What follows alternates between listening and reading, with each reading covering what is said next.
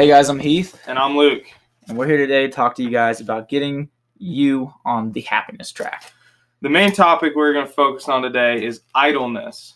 So, the concept of idleness is allowing you to get more done by doing nothing. So, for class, we had to read this book called The Happiness Track, and in it, there's an entire chapter devoted to idleness. And actually, at the beginning, there's a quote from Winnie the Pooh. I'm gonna paraphrase a little bit here, but it says, uh, "Don't underestimate the value of doing nothing." So, idleness is basically just that it's getting more done by doing nothing.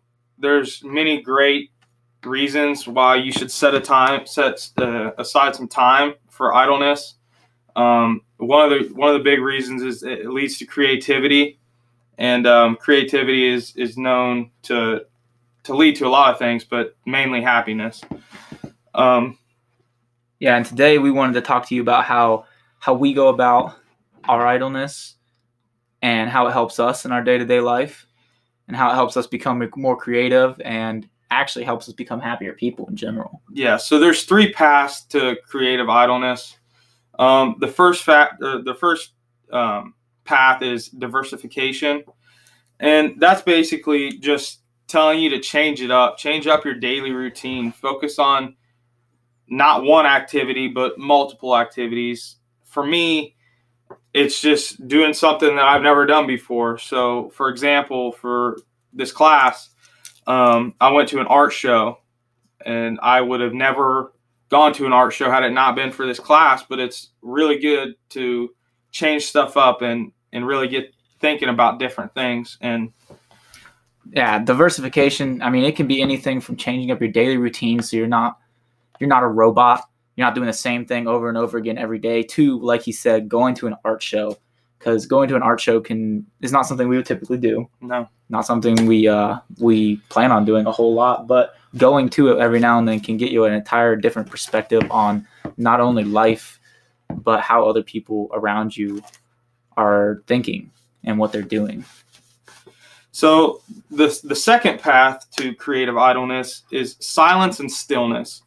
This one for me is kind of yes and no at the same time because for one I I'd like to find my idleness in a silent place.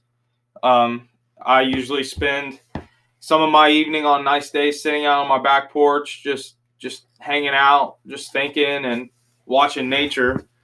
But um other people would rather do play video games or get lost in the moment doing something exciting like Yeah, I know, I know for me, uh, my silence isn't the uh, what you would think of when you think of silence. Like I don't want uh, crickets chirping. Yeah. But I enjoy uh, playing Xbox or uh, when I'm laying down at night watching Netflix because to me that quiet and that stillness really of just not doing anything but being fully engaged into something else. Like when you're watching a movie or you're watching Netflix or you're playing Xbox and you just get fully engaged to something else your mind is taken off of everything that day and it fills your brain with ideas but at the same time you're not you're not actually being forced to do something. You're not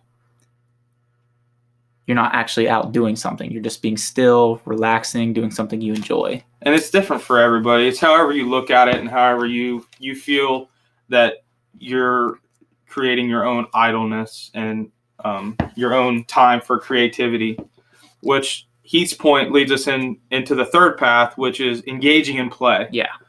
so we engage in play a lot. I i our Right. entire major is based around it. Yeah it is. That's not completely. I mean there's a lot of work involved but there is definitely mm. time set alone for play. Yeah there's yeah there's there's people making a living out of working with play. But for me playing is anything from playing with my dog for a few minutes or going out and, and riding dirt bikes or shooting guns or whatever i can do to take time and just have some fun with some friends or or even by myself um, yeah engaging in play is definitely something you want to do constantly and whenever you get the chance to because it's it brings along that fun aspect it's also one of those things like you talked about you don't have to do and it brings it brings joy inside you that you need to you need to get that every day in order to feel better for me it's it's i like to go shooting i like to uh, play pickup games. I like I said earlier, I like to play a little bit of Xbox. It all is fun for me. I enjoy it.